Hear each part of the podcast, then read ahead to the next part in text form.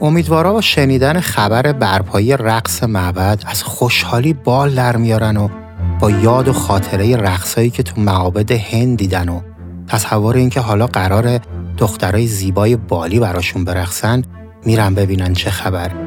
ولی اون موقع هنوز خبر نداشتن که قراره با یکی از خونین ترین صحنه های زندگیشون روبرو بشن.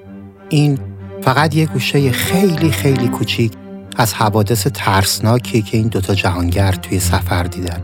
جهانگردایی که تو خیلی چیزا اولین بودن.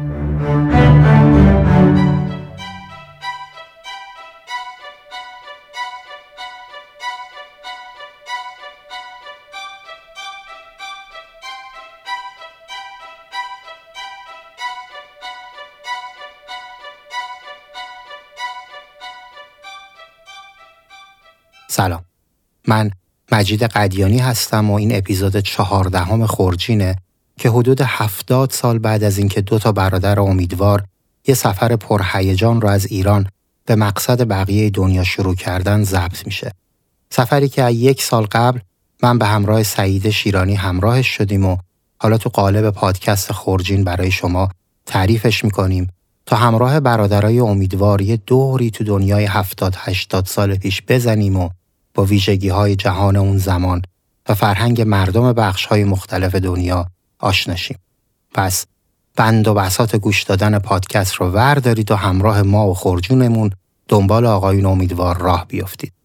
در ضمن برای اینکه از انتشار قسمت بعدی مطلع بشید، حتما حتما حتما تو هر اپلیکیشنی که خورجین رو گوش میدید گزینه سابسکرایب رو بزنید و خورجین رو دنبال کنید. اینستاگرام خورجین با آدرس خورجین داد پادکست رو هم از دست ندید. راستی یادتون باشه رفقاتون رو هم همراه کنید و ما رو به دوستاتون معرفی کنید.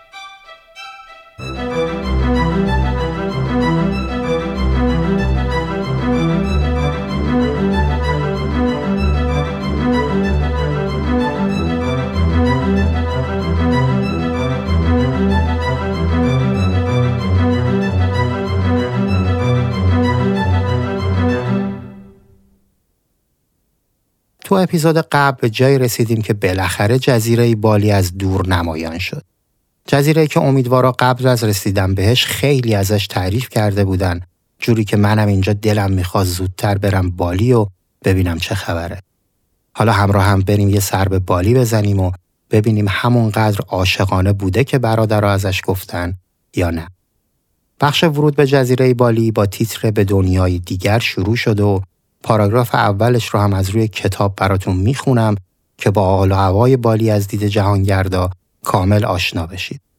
اونا نوشتن در ته جاوه که به دریا پیوستگی داشت جزیره بالی نمایان بود. مثل آرزوهای جوانی، مثل رویاهای یک دختر عاشق، مثل خواب و خیال در پشت امواج دیده میشد. با یک قایق مسافت میان جاوه و جزیره بالی را پیمودیم و به کوریدورهای پر اسرار این جزیره گام نهادیم و ناگهان همه چیز در برابر دیدگان ما عوض شد و تغییر یافت. حتی طبیعت. طبیعت اینجا دلاویز بود. جنگل‌های نامنظمی که در سینه‌کش کوه بود و جاده‌ای که در میان یک دره در امتداد رودخانه کشیده شده بود. مهرویانی که در دو طرف رودخانه آبتنی می‌کردند، دل را می‌لرزاندند. آب رودخانه گرم بود و به همین سبب دختران برهنه و مهوش تمام کنار رود را قرق کرده بودند و خود را به آب می زدند. فکر کنم با همین پاراگراف متوجه دلیل شور و شوق برادرها واسه رسیدن به بالی شده باشید. اما این همه ماجرا نیست. چون داستان بیشتر از این حرفا بیخ پیدا می کنه و میره تو مایه های کتاب های کلاسیک در سبک رمانتیک. اونا سفرنامه رو اینجوری ادامه دادن که حوالی ساعت دو به یه جای خلوت تو ساحل رودخونه میرسن که البته خودشون گفتن خلوت بوده تا با آبتنی حرارت جانگداز جهانگردی رو از تنشون رها کنن که یهویی چندتای دختر از نوع مهوش یهویی جلوشون سبز شدن. اونا تاکیدم کردن که اصلا نمیدونیم از کجا اومدن، شما بشنوین که نمیدونستن و یهویی از یه جایی اومدن. این عزیزان اتفاقا خیلی هم مهربون بودن و یکیشون هم یه حلقه گل به گردن اونا انداخته که گفتن عین پری دریایی که از آب بیرون اومده باشه خیلی هم زیبا و دلفریب بوده و البته تأکید هم داشتن که مثل فرشته ها معصوم بوده. ولی تو جمله بعدی اون رو به افق دوردست پاییزی تشبیه کردن که وحشی و رام نشدنی به نظر می اومده. داداشای جهانگرد ما هم نوشتن از دیدار اونا سرمون رو از شدت شرم و خجالت به زیر افکندیم و حتی در انگشتان پامان احساس خارش می‌کردیم. حالا چرا توی انگشتای پاشون احساس خارش می‌کردن منم نمی‌دونم. تازه اینجا معلوم شده که این پریان معصوم دریایی برهنم بودن، چون گفتن با دیدن خارش انگشتان پای ما، البته تو کتاب نوشته به خاطر شرم و خجالت، رفتن چند تیکه از لباس‌های رنگارنگشون رو پوشیدن، ولی بازم مهربون بودن. بنابر سفرنامه این یکی از شیرین ترین خاطرات اونها از بالی بوده، ولی بعدش این اتفاق خیلی عادی و پیش پا افتاده شد. فکر کنم از یکی دو روز بعد با دیدن پریان دریایی دیگه سرشون رو هم پایین نمینداختن و انگشتای پاشون هم نمیخاریده. به همین خاطر شروع کردن درباره خود بالی نوشتن و از خیر سواحل خلوتش گذشتن.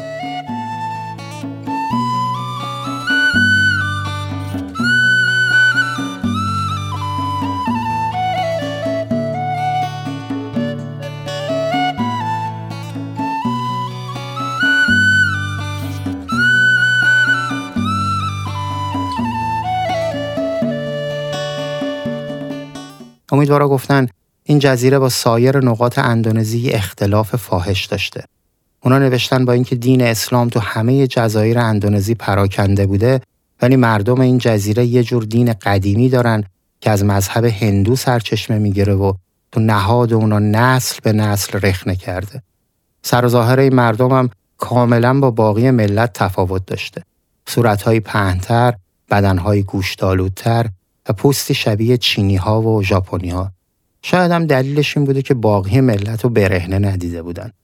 به گفته جهانگردا مردم بالی تو ساخت مجسمه با چوب نهایت استادی رو دارن و هنرمندای این رشته بدون داشتن مدل، همین که یک کنده چوب رو دستشون میگرفتن به سرعت اون رو تبدیل به مجسمه‌ای میکردن با چهره یک دختر گیسو افشان با پستانهای برجسته و قامتی دلفریب. و لازم دونستن این رو هم بگن که این هنرمندان چون با دنیای بیرون ارتباط نداشتن، تمام آثارشون الهام گرفته از زندگی مردم بالی بوده. امان از این بالی. البته مهمترین هنر اهالی بالی از نظر امیدوارا پارچه های قلمکاری بوده که ارزش هنری زیادی داشته و کارخونه های زیادی تو این شهر مشغول این کار بودن. یه جورایی شبیه کارگاه های قالیبافی ایران. راستش با توجه به توصیفاتی که برادرها از این هنر میدن، به نظرم کلمه کارگاه درست‌تره تا کارخونه. اونا نوشتن که کارگرای این کارگاه‌هایی که بیشترشون زن بودن، تو محیط کثیف، ناسالم و تو شرایطی سخت و البته با مزدی ناچیز و برای گذران زندگی روزمره مشغول به کار بودن. برای درست کردن یک کار درست و درمون، اونا یه پارچه سفید و به قطعات کوچکتر می‌بریدن، تقریباً اندازه یه لنگ. این رو هم گفتن که زنای بالی به جای دامن دور خودشون لنگ می‌بستن و میشه حد زد تقریباً این لنگ‌ها چقدری بودن. بعدش روی این لنگ با کلیشه‌های دستی گل و بوته می‌زدن و تازه کارگرها مشغول رنگ کردن این گل و بوته‌ها می‌شدن که کاری سخت و حوصله سربر بوده. داداشای جهانگرد ما اون رو به کار مینیاتوریستای ایرانی تشبیه کردن. بعد از رنگ شدن گل و بوته‌ها با یه ابزار مخصوصی ذرات گداخته شمع روی بخش‌های رنگ شده می‌ریختن و پارچه رو می‌انداختن توی خم رنگرزی و جاهایی که روش شمع نبوده رنگی می‌شده. حالا وقتش بوده که پارچه رو داخل آب جوش فرو کنن که اون تیکه‌های شمع پاک بشه. این تازه برای وقتیه که بخوان باقی پارچه رو یه رنگ کنن، وگرنه برای رنگی رنگی کردن پارچه این داستان شمع و خم و آب جوش ادامه داشته. امیدوارا نوشتن که یه قلمکار خوشرنگ و لعاب تقریباً سه ماه کار می برده. این هنر قلمکاری که فکر کنم امروزه تو اندونزی به اسم چاپ باتیک می شناسنش، هنوزم یکی از سوغات‌های اندونزی و البته بالی شناخته میشه و لباس‌های ملی و سنتی اندونزی با پارچه‌های ابریشمی و چاپ باتیک تهیه میشن. بافت پارچه از قبیل پارچه‌های پنبه‌ای ظریف که برای تهیه لباس، شالگردن و غیره مورد استفاده قرار میگیره، از دیگر رشته‌های نساجی دستی محسوب میشه که توسط زنها و با کمک دستگاه‌های بافندگی دستی انجام میشه. یکی دیگه از هنرهای اهالی اون جزیره عاشقونه نقاشی بوده. جهانگردا نوشتن که تو هر گوشه بالی قدم میذاشتن میدیدن که یه عده جوون مشغول کشیدن تابلو از طبیعت غنی و زیبا هستن. منتها بعدش توضیح کاملتری از طبیعت زیبا و غنی دادن و گفتن شما اگه تشریف ببرید به شهرهای بزرگ جهان، نقاشای معروف ناچارن برای کشیدن پیکره زن مدل‌های زیبا گیر بیارن و ببرن کارگاه و از اونا خواهش و التماس کنن که برهنه بشن و اینا برن سراغ بوم و قلممو. ولی تو طبیعت زیبا و غنی بالی تا دلتون بخواد طبیعت زیبا و غنی ریخته بوده و هر جا رو نگاه می‌کردی یه سری از این طبیعت‌های زیبا لخت و اور مشغول شنا یا حموم آفتاب بودن. امیدوارا که خیلی تحت تأثیر هنر نقاشی قرار گرفته بودن میرن به شهر دنپاسار و راهی منزل یه نقاش مشهور سوئدی میشن که زیارتگاه همه هنرمندا بوده. برای رسیدن به این خونه از کوچه باغ‌ها گذشتن و خس و خارها رو پشت سر گذاشتن و رسیدن به سردر حکاکی شده متعلق به چند قرن پیش بر بالای خونه بی نهایت زیبا که سمت دیگش اقیانوس بیکران و کفالودی دیده می شده که تا استرالیا ادامه داشته. بعد از کمی صبر کردن چند زن زیبا جلوی در ظاهر شدن و امیدوارا رو به داخل خونه دعوت کردن. خونه که چه عرض کنم، خودشون گفتن حرم سرا. اونجا پر از زنای زیبایی بوده که یه لنگی به کمر داشتن تا زیر پستان، در حالی که به قول خودشون در حالتی وصف ناپذیر قرار داشتن. با موسی و لامیای هفتاد ساله روبرو شدن که بیست و شش سال پیش در تکاپو برای گشت و گذر خاورمیانه چند صباحی اومده بالی و دیگه کلاً همونجا مونده و گفته این مدت انگار بیست و شش دقیقه بوده. موسیو بیست و پنج سال قبلا با یه دختر بیست و دو ساله ازدواج کرده و به داداشا گفته دلیل موندنش هوای گرم و مطبوع و عالی و بالی بوده و دلیل برنگشتنش به ولایت هوای یخزده سوئد همین بوده و با فروش تابلو هم امرار معاش میکرده، اما اون از هوای گرم و مطبوع و طبیعت زیبا و غنی. من خیلی سعی کردم یه خورده اطلاعات از این موسیو به دست بیارم که متاسفانه تو منابع فارسی چیزی دستگیرم نشد. اگه کسی شناختی از این عزیز داشت یه پیام برای ما بذاره تا تو اپیزود بعدی یکم درباره‌اش حرف بزنیم. تا امیدوارا مشغول دیدن تابلوهای این هنرمند نقاش هستن یه سری به تاریخچه بالی بزنیم و ببینیم کلاً با چه جایی طرفیم.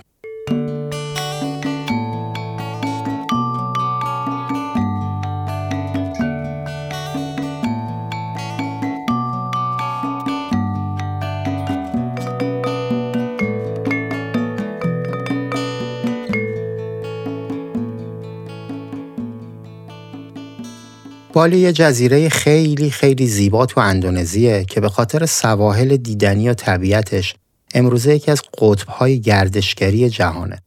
مردم بومی این سرزمین با توجه به چیزایی که تا الان کشف شده حدود دو هزار و پانصد سال پیش از میلاد یه جورایی به این جزیره رسیدن.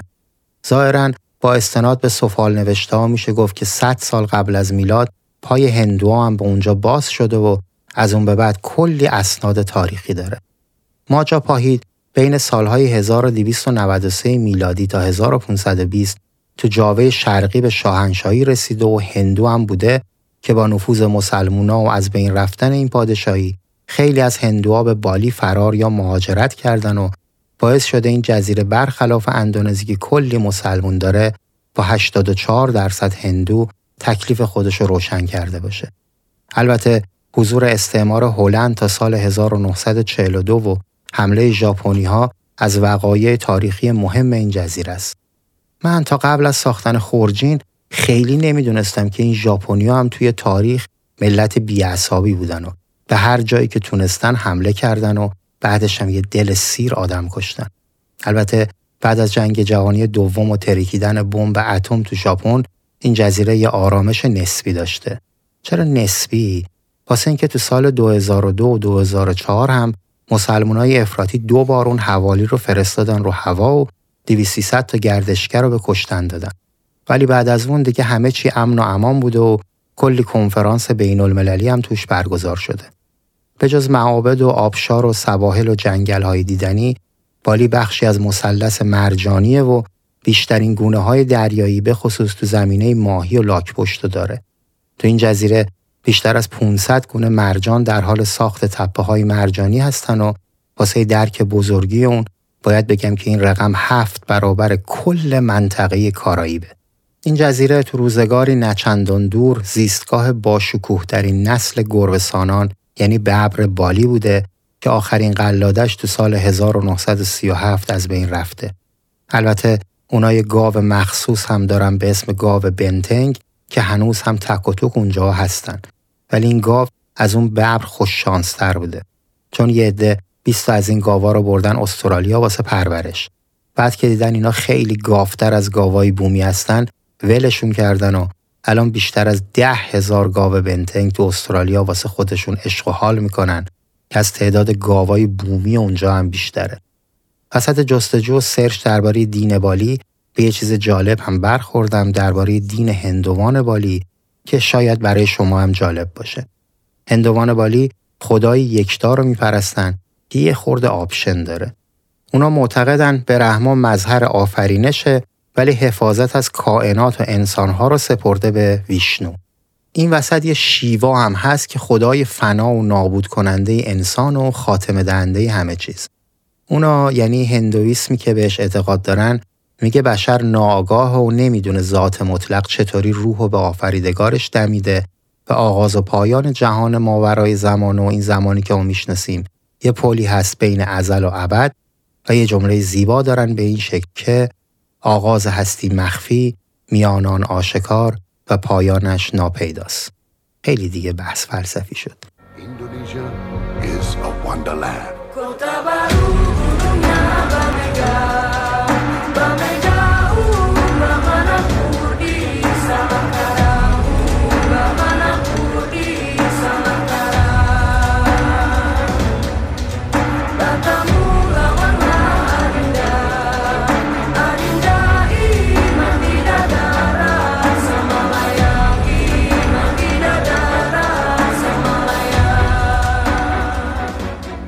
مردم بالی غیر از اونایی که تا حالا گفتم یه رقص هم دارن که خیلی بهش علاقه دارن.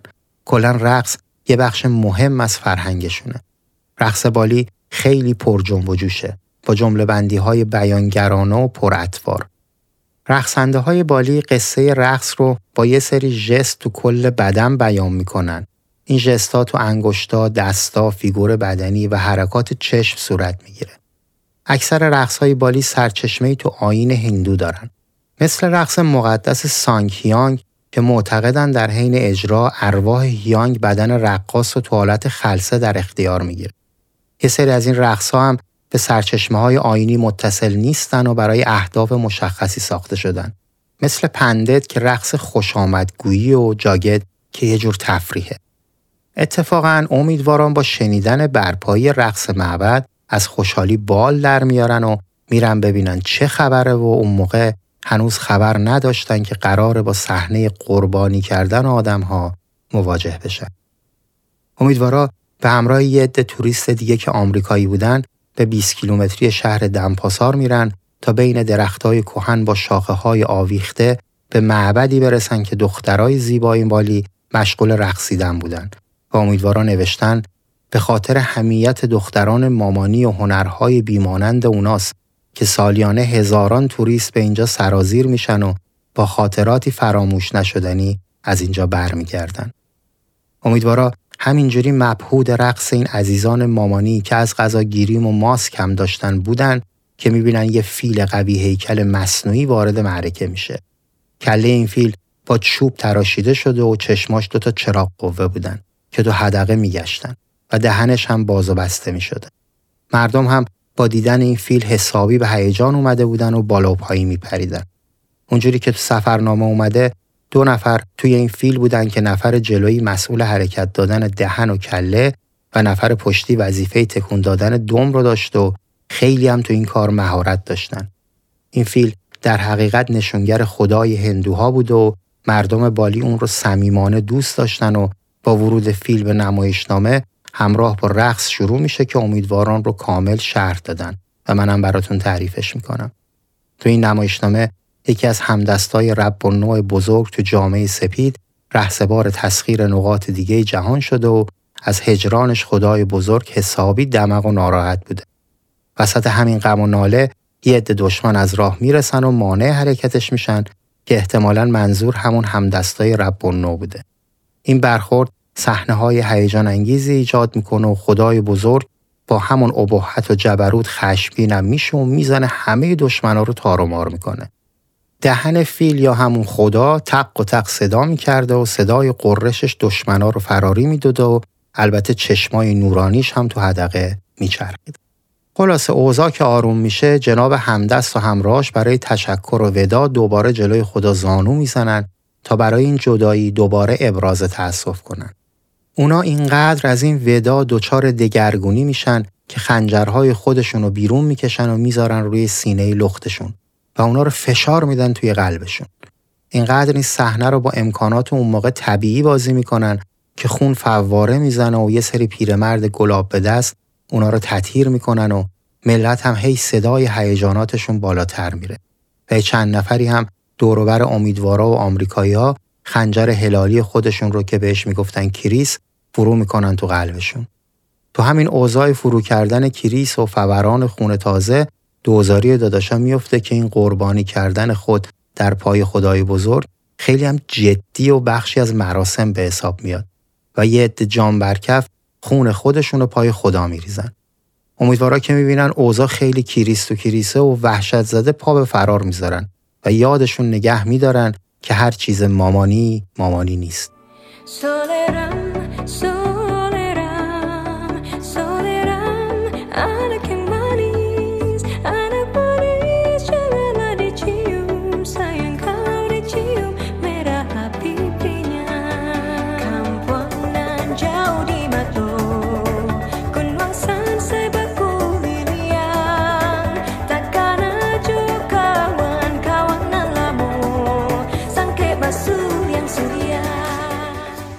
تو این قسمت سفرنامه فقط همین یه بار اسمی از خنجر کریس اومده بود که نمیدونم چرا یهو برام جالب شد که تو اون بخش از جهان مردم یه خنجر خاص همراه خودشون داشتن. البته پیدا کردن مطلب خوب از یه سایت معتبر با توجه به همنامی این خنجر و جناب رونالدو کارو خیلی سخت کرد تا اینکه دیدم سال نود و هفت یه دونه از این کریس ها رو تو نمایشگاه موقت کلکسیون شمشیرها و سلاح‌های موجود در کاخ موزه ملت به نمایش گذاشتن و البته درباره‌اش توضیح مفصل هم دادن که بخشیشو براتون تعریف میکنم و از خود بروشور توضیحاتشو میخونم. این شی وسیله ایست تشریفاتی با نمادی از یک روحیه قدرتمند که به عنوان یک سلاح کامل در نظر گرفته نمیشود. گاهی هم با خود موقعیت اجتماعی مالک را به نمایش میگذارد. رسم بران است که خنجر کریس هم به صورت روزانه و هم در مراسم خاص توسط مردان پوشیده شود. اما گاهی اوقات زنان نیز کریس هایی با اندازه های کوچکتر را دارا می باشند. از آنجایی که فرهنگ و اعتقادات مردم مناطق اندونزی، مالزی، تایلند، سنگاپور، فیلیپین، برونئی و برخی از مناطق کامبوج، لاوس، برمه با این خنجر آمیخته شده است، بنابراین این اقوام برای آن حالت تقدس و قدرت جادویی قائلند. در نتیجه نام یا خود این شی همواره در آیین‌ها، مراسم مذهبی، افسانه‌ها، اشعار اماسی حضور دارد. بر پایه باورها هر کریس دارای یک روح زنده و حامل انرژی مثبت است. معمولاً تیغه این خنجرها به صورت موروثی از طریق نسلی به نسل بعدی تحویل داده می‌شود. بر اساس باورهای موجود ماهیت معنوی کریس در تیغه آن نهفته است. خنجر کریس دارای تیغه‌ای باریک با طول متغیر، نامتقارن و الگوی منحصر به فرد در فرم صاف یا پیچیده است. خم‌های تیغه پیچشی این خنجر که با نام لاکس خوانده می‌شود، به طور عادی از سیزده عدد کمتر است.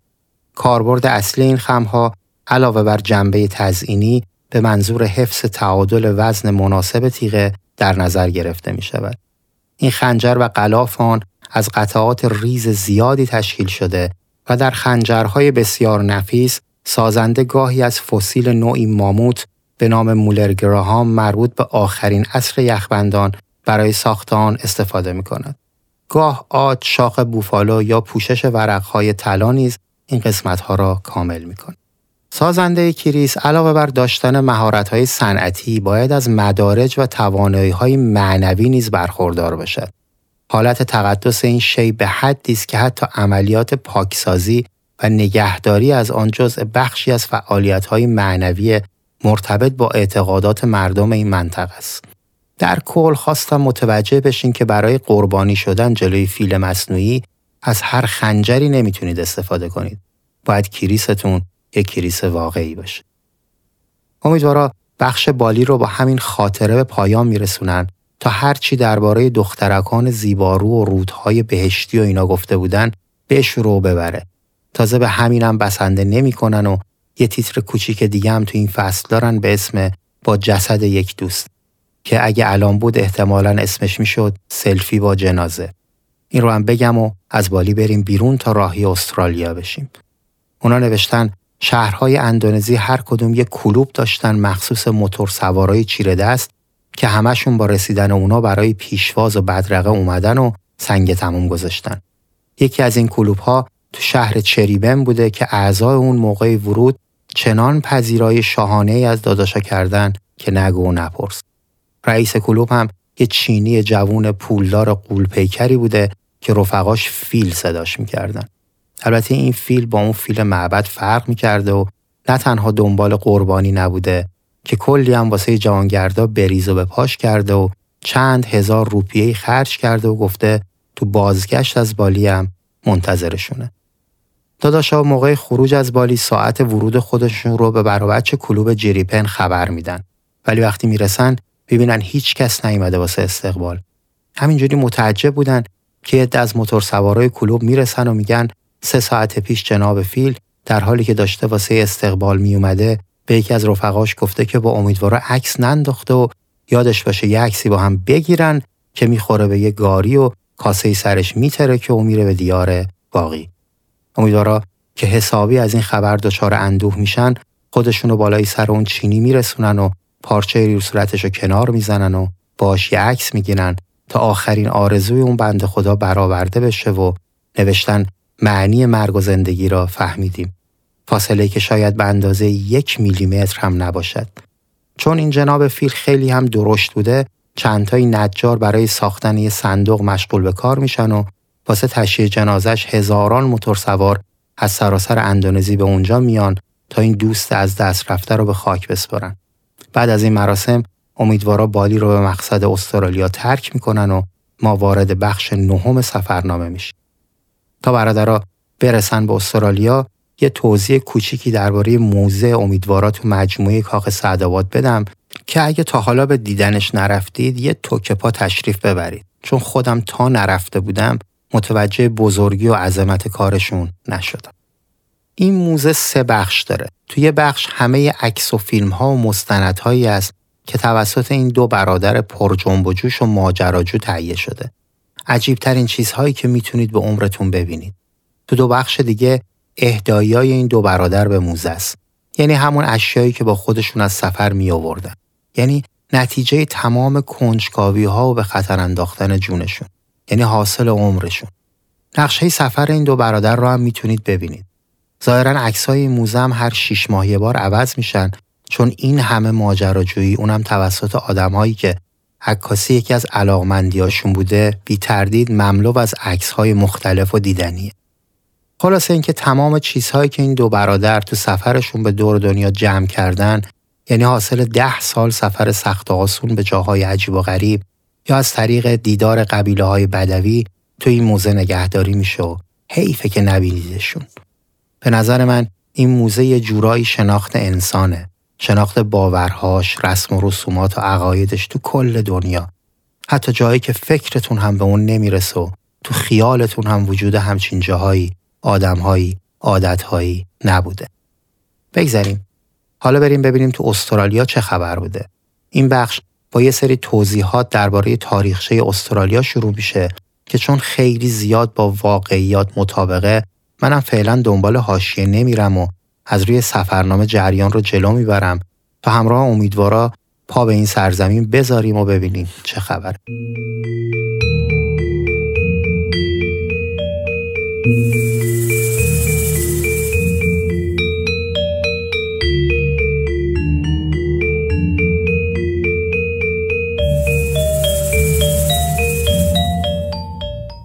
اونا نوشتن که استرالیا سرزمین پهناوری است. سرزمینی که در سالهای گذشته گامی به سوی ترقی و آبادانی برداشته است که الان ما می‌بینیم گام بزرگی هم بوده ماشاءالله. اونا ادامه دادن اما خانه واقعی انسان‌های اصیل آنجاست. انسان‌هایی که هنوز مانند بشر عصر حجر در تعقیب شکارند، در تلاش معاشند و همچون پدران غارنشین ما زندگی می‌کنند. اینجا یک نوع ماهی دارد که از درختان بالا می‌رود. در هنگام غروب خورشید شعله‌های سبز رنگ می‌پراکند و برخلاف سایر نقاط جهان افق به رنگ خون در نمی‌آید. در اینجا زنان به جمع‌آوری جمجمه انسان‌ها می‌پردازند و مردان قبایل سر خود را می‌تراشند و برای به دست آوردن نیرو اجساد را کباب می‌کنند و می‌خورند. در اینجا جادوگر یعنی قادر مطلق. با این توضیح مختصر امیدوارا وارد یک کشتی به نام استرالیا میشن تا از اندونزی برن استرالیا. اون کشتی که متعلق به یک کمپانی ایتالیایی بوده، هفتصد زن و مرد جویای کار رو به سمت استرالیا می‌برده. ظاهراً تو اون زمان استرالیا تو بیشتر کشورهای اروپایی دفتر مهاجرت زده بود و دنبال نیروی کار می‌گشته. اونا علاوه بر هزینه سفر، بلافاصله کار با حقوق رو هم در اختیار مهاجرینی قرار می‌دادن که راهی استرالیا شده بودن و امیدوارا نوشتن این کارگران ناچارند دست کم دو سال در استرالیا بمانند. واقعا جیگر آدم کباب میشه. بیست و چهار ساعت بعد از ترک اندونزی، ناخدا اعلام میکنه که در حال عبور از خط فرضی استوا هستیم و جهانگردای ما برای اولین بار وارد نیمکره جنوبی میشن. تو اون مدت دریا هم خیلی تلاطم داشت و این ایتالیایی های بی‌نوام برای اینکه دچار ناراحتی نشن به پشت میخوابیدن. زبان مبار هم که بلد نبودن و امیدوارا هر کاری کردن نتونستن باشون ارتباط بگیرن. تو سفرنامه درباره استرالیا نوشته شده که این جزیره سه میلیون میل مربع مساحت داره و شامل جزیره تاسمانیا و نیمی از گینه نو هستش و حدوداً اندازه اتازونی. یه جوری هم نوشته اتازونی که انگار اون موقع همه میدونستن اتازونی چقدره، چون الان نمیدونیم که وسعتش چند اندازه است و تو اپیزود بعدی درباره مساحت استرالیا میگم براتون. اونا نوشتن که هزاران سال پیشتر که خاک استرالیا بر اثر نشست آب دریا به جزایر گینه و اندونزی و مالایا متصل شده، یه سری سیاه‌پوست که قاعدتاً باید انسان‌های اصیل مالایی باشن، از راه خشکی وارد این قاره شدن و بعد از اینکه آب دوباره بالا اومد و این سرزمین‌ها از جنوب شرقی آسیا جدا شدن، این مردم ساکن هم کم کم به سمت جنوب سرازیر شدن و تو قسمت‌های مختلف پراکنده شدن تا اینکه صد و هفتاد و پنج سال قبل از ورود امیدوارا این قاره کشف شد و حدود سه میلیون بومی اونجا ساکن بودن که به گفته امیدوارا تو زمان ورود اونا به ده هزار نفر کاهش پیدا کرده بودن. چرا کاهش پیدا کرده بودن؟ چون مردمان متمدن اروپایی مشغول فرو کردن تمدن تو حلق بومی‌ها بودن و چون سالیان درازی تو این فرو کردن تمدن تجربه داشتن و کلی بومی آفریقایی و ساکن آمریکای جنوبی رو به همین روش کاهش داده بودند، خیلی هم سریع پیشرفت کردند. چون با کشف استرالیا، دولت انگلیس با کپی برداری از لیپون فرانسه در الجزایر، جانی‌ها و تبعیدی‌ها و مجرم‌های بدخیم و راهی استرالیا می‌کنه تا از دست شرارت‌هاشون در امان باشه. نکته جالب‌تر این که اشراف و ثروتمندای انگلیسی که فرزندان شرور و آبروریز داشتن هم بچه‌ها رو واسه ادامه شرارت راهی استرالیا میکنن که تو محیط اشرافی اون دوران آبروشون خیلی نره. برکی پرسید بگن بچه‌مون رفته استرالیا دکتر بشه و برگرده. القصه این که این جمع شرور مشغول آباد کردن استرالیا میشن و این وسط هم دو میلیون خورده بومی رو میکشن و امروزه به استرالیایی ها نسب و شیوه و مرام اجدادشون رو بگی ناراحت هم میشن.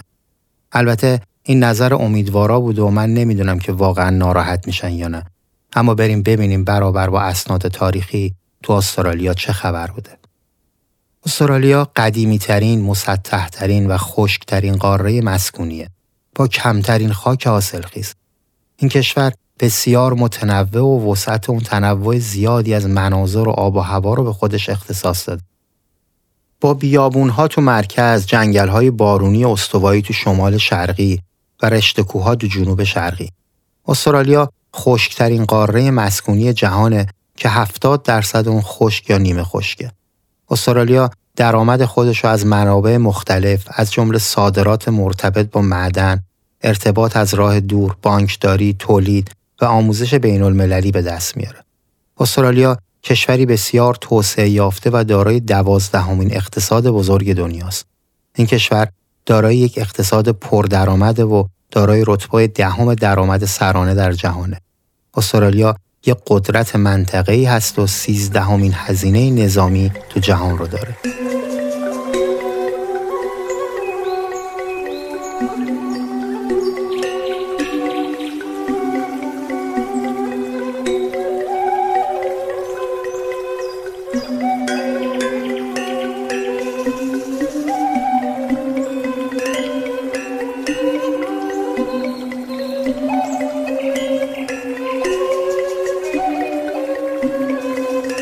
بر پایه شواهد به جا مونده، حدود شصت و پنج تا هشتاد هزار سال پیش نخستین انسان‌ها وارد این سرزمین شدند.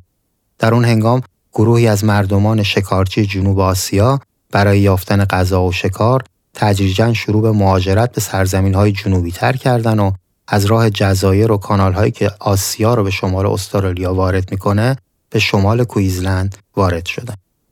بعد از اون با پراکنده شدن تو سراسر استرالیا قبایل مختلف بومیان استرالیا رو بنیان نهادند.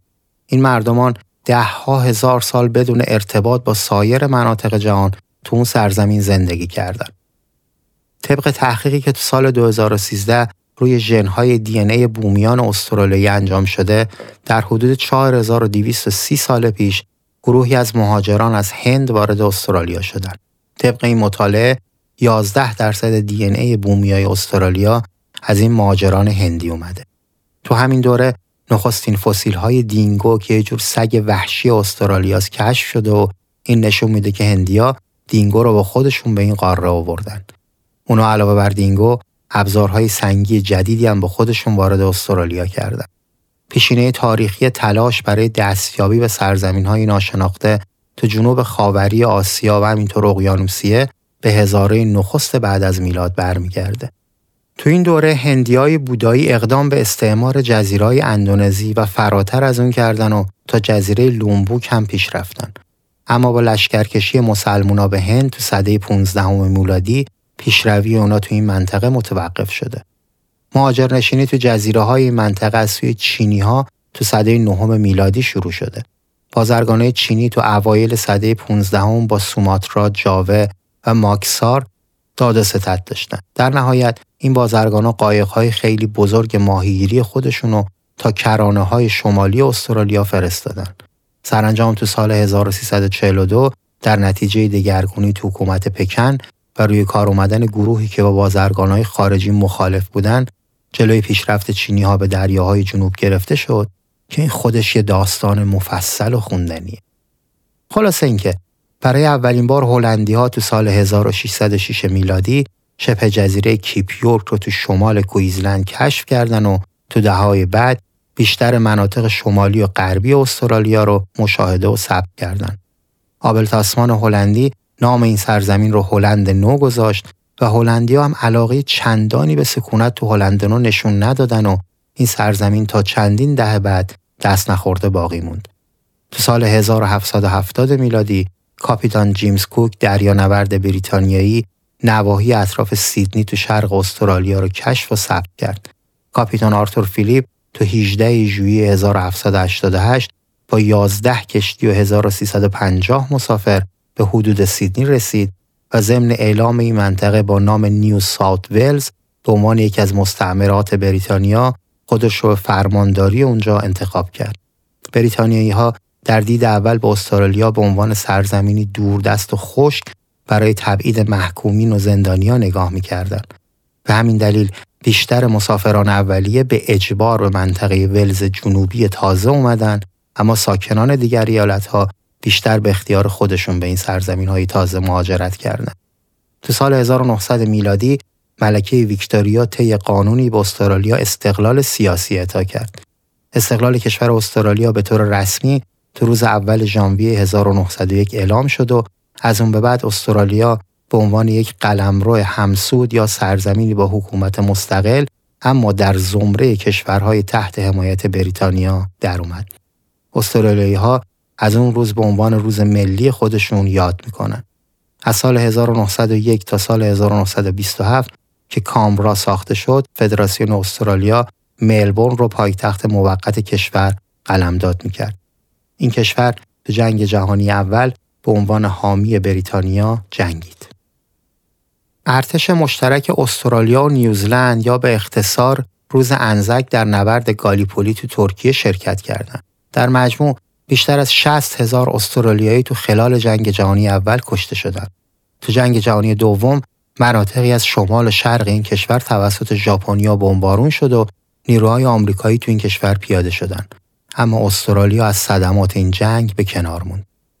برادرای امیدوار که ادامه سفرنامه‌شون با سفر اکتشافی و اکتشاف مظفرانه کاپیتان کوک ادامه پیدا می‌کنه و با نقل از یه واقعه تاریخی از هنرنمایی شاهزاده فیلیپ به دنبال باقی ماجراجویی‌هاشون در استرالیا میرن، منم این اپیزود رو همینجا تمومش می‌کنم که بتونیم تو اپیزود بعدی دل سیر استرالیای اون موقع رو بگردیم و ببینیم این سرزمین به جز پشم و طبیعت و داو و گاوداری و روز هشت آذر و خداداد عزیزی چه چیزای آشنا و ناآشنای دیگه‌ای واسه ما داره. در آخرم لازم از برا بچه‌های سی بمول برای انتخاب موسیقی‌های متن، ملیحه دودانگی واسه طراحی کاور و لوگو، همینطور علی امیریان بابت کارهای مربوط به ادیت و ساخت موسیقی ابتدا و انتهای پادکست تشکر کنم و همینطور از همه کسانی که ما رو تو اپ‌های پادگیر دنبال می‌کنند هم ممنونم و البته آیلار که کارهای مربوط به صفحه اینستاگرام خورجین رو انجام میده و دیدنش خالی از لطف نیست. آدرس صفحمون رو هم که گفتم، خورجین با جی دات پادکست. برای شنیدن حوادث و ماجراهای جور و جور تو قسمت بعدی پادکست همراه ما باشید. تا اون موقع امیدوارم روز و روزگارتون خوش بشه.